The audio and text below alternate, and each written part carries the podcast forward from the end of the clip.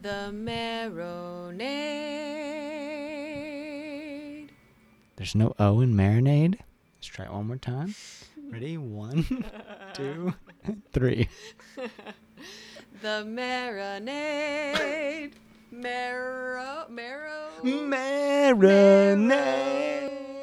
Bone marinade.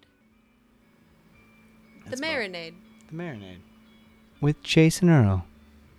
Welcome to Marinade Moments. I'm your host, Jason Earl, and this is the show where I tell stories from a life well attended. I've been fortunate to take in a ton of cool events in my life, and this is the space where we bond over the beauty of live music.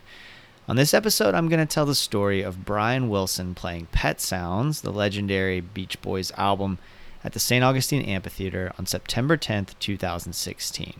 If you've listened to this show before, I'm going to do things a little bit differently this time. So I'm going to read a piece that I wrote the day after this show, and then I'm going to add my reflections on it. So typically, I'm kind of telling the story from this perspective.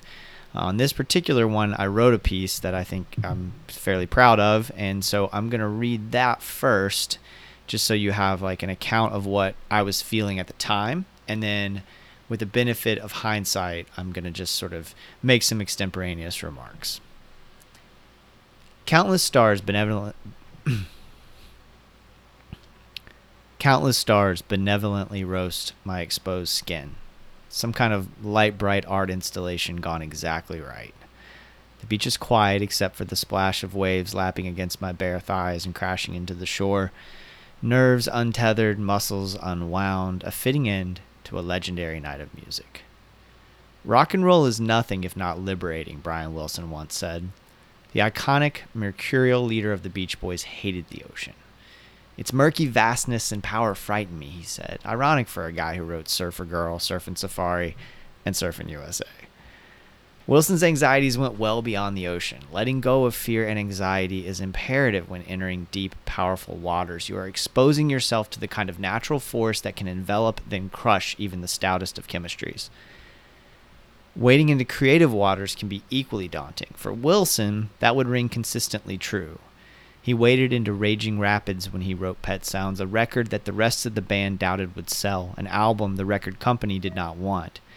But Brian is a visionary, a manic expressive who only wants to play music.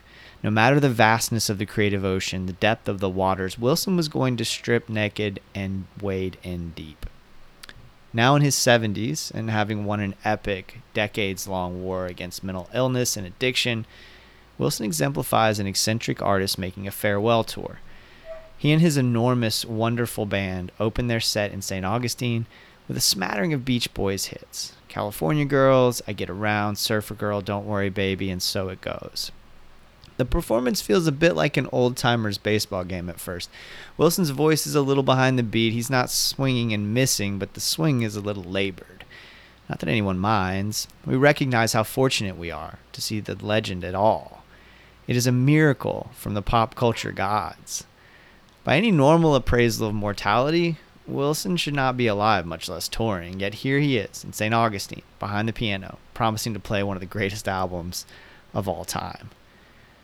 Wilson unceremoniously announces the band will be playing Pet Sounds in its entirety. They're already 13 songs deep. Wouldn't it be nice if we were older? Wilson opens. His voice is still unsteady, but a shift in confidence and comfort begins to emerge. Silent hope for a single from the proven legend begins to cautiously swell.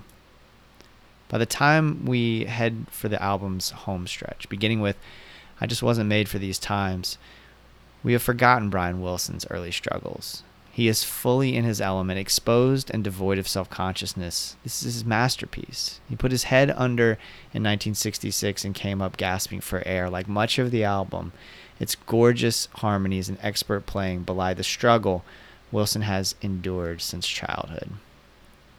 Wilson, Al Jardine, Matt Jardine, Blondie Chaplin, the lady bolting from her seat in front of me, the guy pulled along with her to dance. We are all exposed as Pet Sounds draws to a close and the party portion of the Beach Boys catalog begins.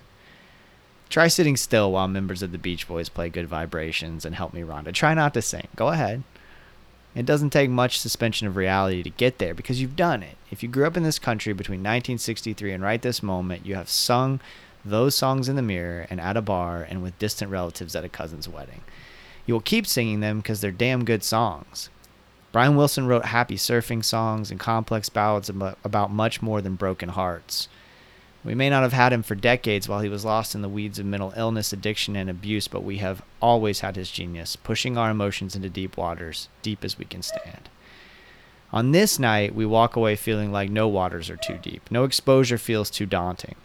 Brian Wilson has gifted us more than beautiful, timeless music. He provides hope and confidence that being us and taking risks will be worth the effort. All right, y'all. So that's a piece that I wrote at the time. Um, looking back, I, I think it holds up. I mean, that's that's what I remember of that experience. There's a couple things I left out. I, I'm not sure I was clear that that kind of started a tradition where anytime I go to a show at the St. Augustine Amphitheater, I go skinny dipping afterward. Um, so that whole opening is is uh, me recounting skinny dipping. Um, and it's a fun tradition. I'll go to a show and then, you know, a little buzzed, go back, go back to my campsite and, uh, then head to the beach and, and jump in the water. It's a lot of fun. Um, and then the second thing was, it was just such a, like, it's such a fond memory. Um, cause it was just fun. Like my buddy Benji came with me and the great Jen Ross, my great friend and collaborator was there with her then boyfriend and uh, Benji made us all dinner, and then uh, there's this funny moment, like you know, and substances may have been involved, but there's this funny moment where uh, Benji was. It was understood to everybody there that he was going to sleep in the tent with Jen and her boyfriend because it was like a 12 person tent, right? And I had my little tent that I take backpacking. So really not much room for anybody other than me. And Benji's a large man and he just like crawled into my tent with me. it was just one of the, you know, just those fun moments with friends, just uh, the shared experience of getting to see live music, and in this case, getting to see a true legend. Um, and I'm just really grateful. If you enjoyed this marinade moment, make sure you subscribe to the marinade on your podcast app and follow us on social media. Please forgive Conundrum. We are dog sitting, and so my dog can't handle that apparently at the moment. So that's what you hear in the background. Uh, check out our feature episodes of the marinade with Jason Earl on that same feed wherever you consume podcasts. Consider joining our Patreon at patreon.com slash marinade podcast. Until next time, go out and create something. Cheers, y'all.